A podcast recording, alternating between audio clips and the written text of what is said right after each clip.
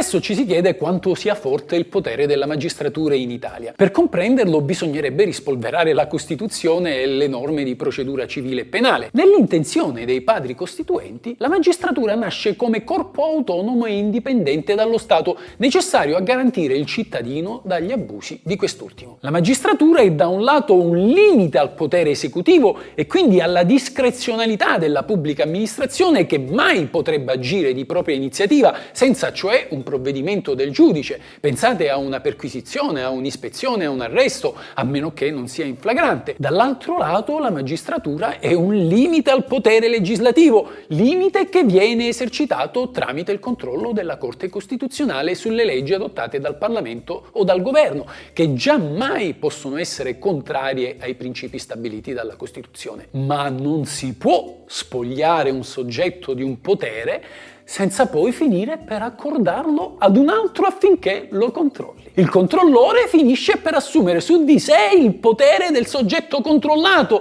ma inevitabilmente diventa il nuovo centro del potere e quindi del potenziale abuso. Così disegnato il nostro assetto costituzionale, si è finito per dare alla magistratura un potere notevole nella convinzione che esso sarebbe stato usato sempre nei limiti della legalità, secondo imparzialità e soprattutto con perizia. Ma anche gli uomini migliori possono sbagliare e la storia è piena di esempi di errori gravi fatti in buona o malafede. Nell'ottica di chi scrisse la nostra Costituzione, il potere accordato alla magistratura serviva per limitare gli altri poteri, se non che di fatto ciò ha finito per rendere i giudici il nuovo centro del potere, senza che vi potesse essere un ulteriore organo a controllarli se non il CSM, ossia il Consiglio Superiore della Magistratura. Quest'ultimo, in fin dei conti, non è che l'organo di governo della magistratura eletto per ben due terzi dagli stessi magistrati. Per comprendere però quanto forte è il potere della magistratura in Italia, non bisogna limitarsi a considerare il fatto che ai giudici è concesso di condannare o assolvere un imputato o di decidere se dare torto o ragione a una persona in causa con un'altra. Il vero potere dei giudici è ben al di sopra delle beghe condominiali, dei piccoli reati di quartiere e delle controversie tra aziende. Vediamo perché.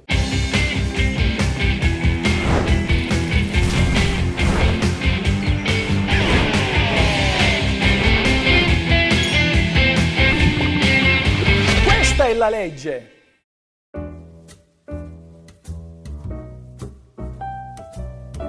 Il giudice è soggetto solo alla legge, dice l'articolo 117 della Costituzione. Con questa frase si intende accordare ai magistrati il potere di interpretare le norme secondo il proprio convincimento, al di là quindi di quelle che possono essere le direttive della pubblica amministrazione o i precedenti giudiziari dei loro stessi colleghi. Un giudice può decidere anche in difformità della stessa Cassazione, seppur motivando la propria interpretazione. Ma questo potere, piuttosto che accrescere le garanzie del cittadino, finisce per ridurle, non consentendo di prevedere quale potrebbe essere la probabile sorte del giudizio, pur attenendosi all'interpretazione dominante della giurisprudenza. Un magistrato potrebbe infatti fornire sempre una decisione contraria all'indirizzo maggioritario e ciò succede anche all'interno della stessa Cassazione, dove le singole sezioni sono spesso in disaccordo tra loro. Il processo così diventa una sorta di terno all'otto. La stessa Cassazione potrebbe un giorno stabilire un'interpretazione del tutto originale di una norma, seppur non trovi un fondamento nelle parole usate dal legislatore, il che finirebbe per creare di fatto una regola nuova. Pensate, tanto per fare un esempio, alla sentenza della Cassazione secondo cui commette reato il cittadino che non mostra la carta d'identità alle autorità che gliene facciano richiesta. E ciò anche se non esiste una norma che stabilisca l'obbligo di uscire di casa con i documenti di riconoscimento. Oppure pensate alle numerose norme in materia di licenziamento che hanno finito per imporre numerosi vincoli non scritti al datore di lavoro.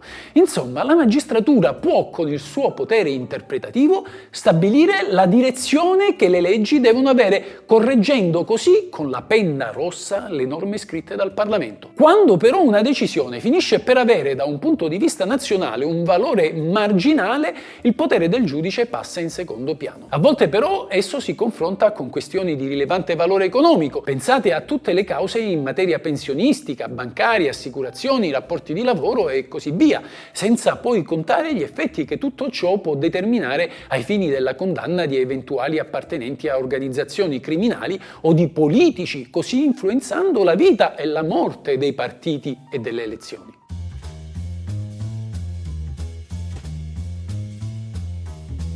Un altro enorme potere in mano alla magistratura è quello di cancellare le leggi ritenute incostituzionali. Tale potere è riconosciuto alla Corte Costituzionale su iniziativa, peraltro, di un altro giudice, chiamato ad applicare nel corso di una causa la norma sospettata di illegittimità e quindi non su iniziativa del cittadino, il quale non può mai ricorrere alla consulta in via autonoma. Anche qui il potere della magistratura è enorme, avendo questa possibilità di ritenere illegittima una norma perché contrastante non già con un articolo specifico della Costituzione, ma con i principi generali dell'ordinamento, il che rende ancora più discrezionale la sua decisione. Pensate a tutte le sentenze che hanno di fatto spazzato via gran parte del Jobs Act, nella parte almeno in cui la legge cercava di prefissare un limite al risarcimento in favore del lavoratore licenziato illegittimamente. Invece la magistratura, usurpata di tale potere che prima aveva esercitato in modo ampio, ha ritenuto la norma incostituzionale e l'ha cancellata dal nostro ordinamento, riprendendosi ciò che le era stato tolto. Insomma, tramite la Corte Costituzionale la magistratura riesce a dettare un po' la politica economica e sociale del paese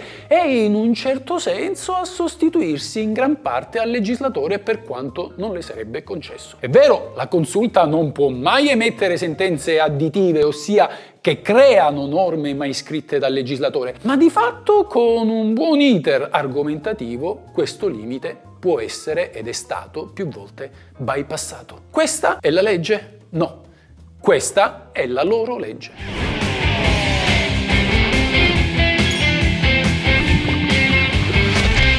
Questa è la legge. Questa è la legge.